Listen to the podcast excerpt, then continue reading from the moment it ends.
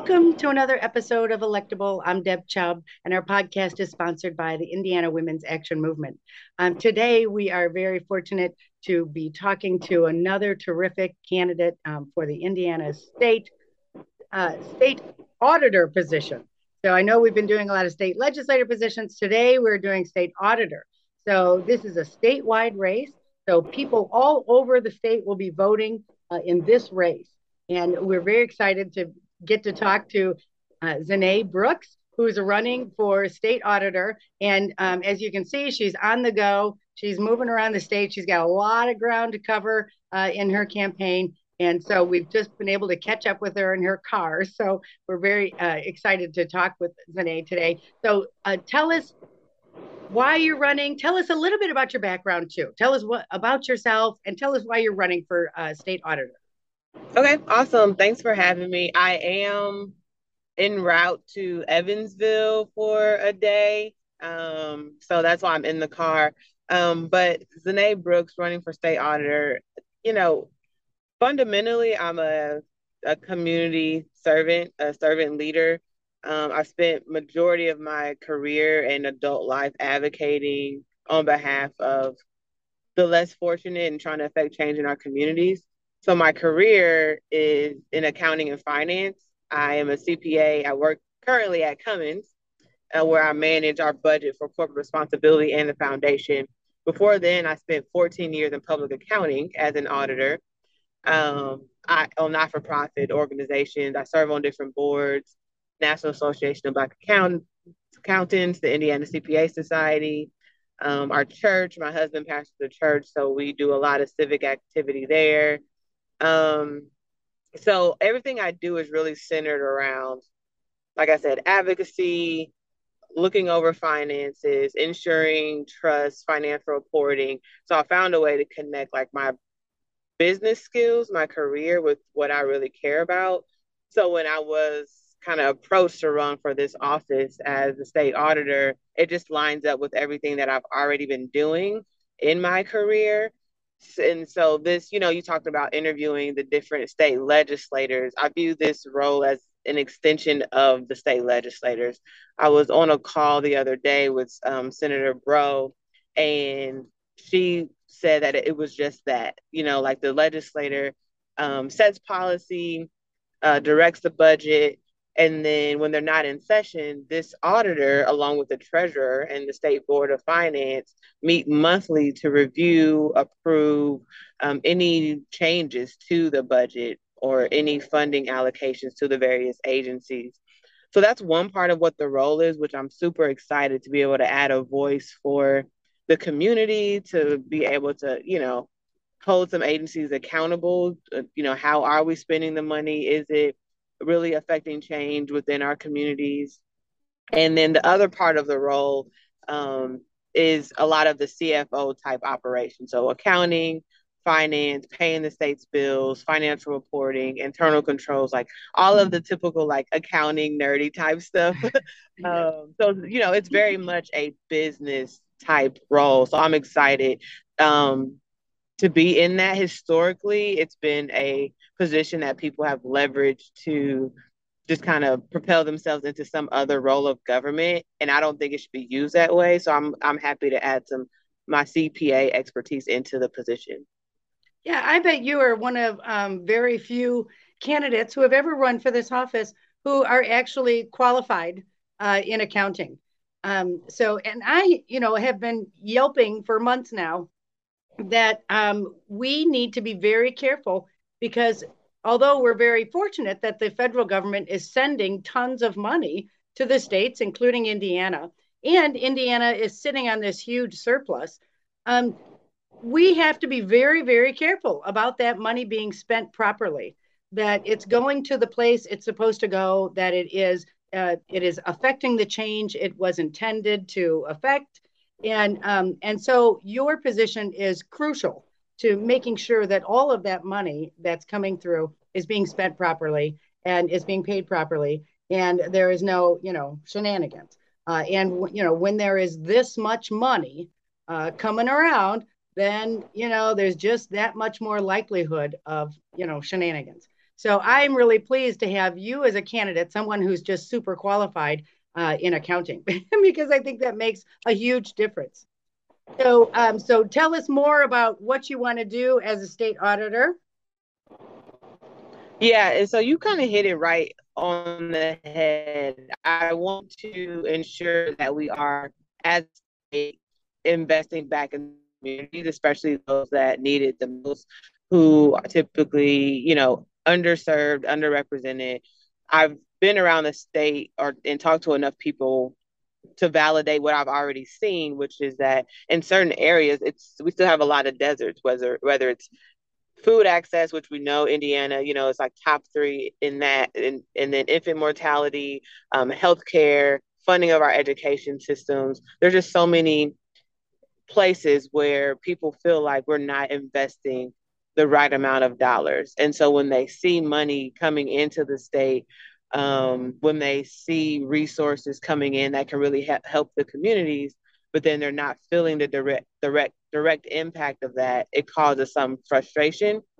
So me running allows people to feel a little more comfortable that there is somebody in the office advocating on behalf of our black and brown communities, our women, our rural and farm communities, you know, our entrepreneurs and small businesses. And we just need more people like myself, more young people, more young women, more young people of color to really be in the state house to affect some of these decisions. So, you know, I'm running to affect change. I'm running to use my expertise, but I'm also running to be an example for other people of how they can use their skills to, you know, serve in state government, which historically is not something that I would have it wasn't on my goal of things to do. I had been approached before and was like, no, you know, I'm good my little corporate jobs. I'm going to be, you know, a partner here or a CFO here. Um, but what better, better way to really serve the community than being a CFO for the state? So I really want to restore trust, you know, in state government and finances, add a voice for the people, um, ensure, you know, transparency so people do know what's happening, and just making sure our office is always accessible to people because that's another thing that I've heard is you know we've reached out to the budget agency or we've reached out to the auditor nobody responds. Um, so I, I don't want to be that person. So I've, I've always been accessible. My social media everything is open. So if people want to get in contact with me I'm out there. I'm not hiding. The same thing with church.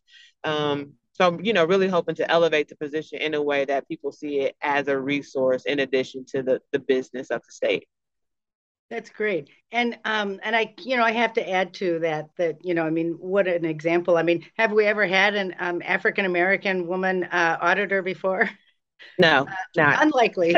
and um and this would be um you know such a beautiful example for young girls uh, all over the state um to see uh, someone like you and you know uh, and it's you know not just a figurehead you're not just a you know a, you know a shallow model you're actually a very more qualified auditor than we've ever had before. yeah, so, sure. Thanks for saying so this that. Is just, yeah, well, and that's really wonderful, and I'm very excited for that. So we've got a, uh, you know, I know you've got a lot of work to do, and you've got a lot of ground to cover, and it's great to see you out there uh, going all over the state, uh, meeting with people. I've met you in several places now, and I know you're all over. And um, so tell us, how can we reach you? How can people help your campaign? How can we get you elected? Sure. So my um, all of my campaign socials are vote Zenai, V O T E Zenai, Z E N A I.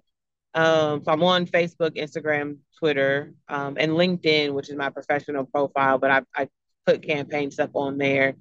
Um, I think, you know, a way to, for people to help, obviously donations help because, you know, we're traveling, we'll be gone a lot this weekend. So for gas, food to help pay my friends that are driving me, my campaign managers here Hello. with this Ariel. Um, okay, Ariel. Yes. so we're, you know, always collecting money.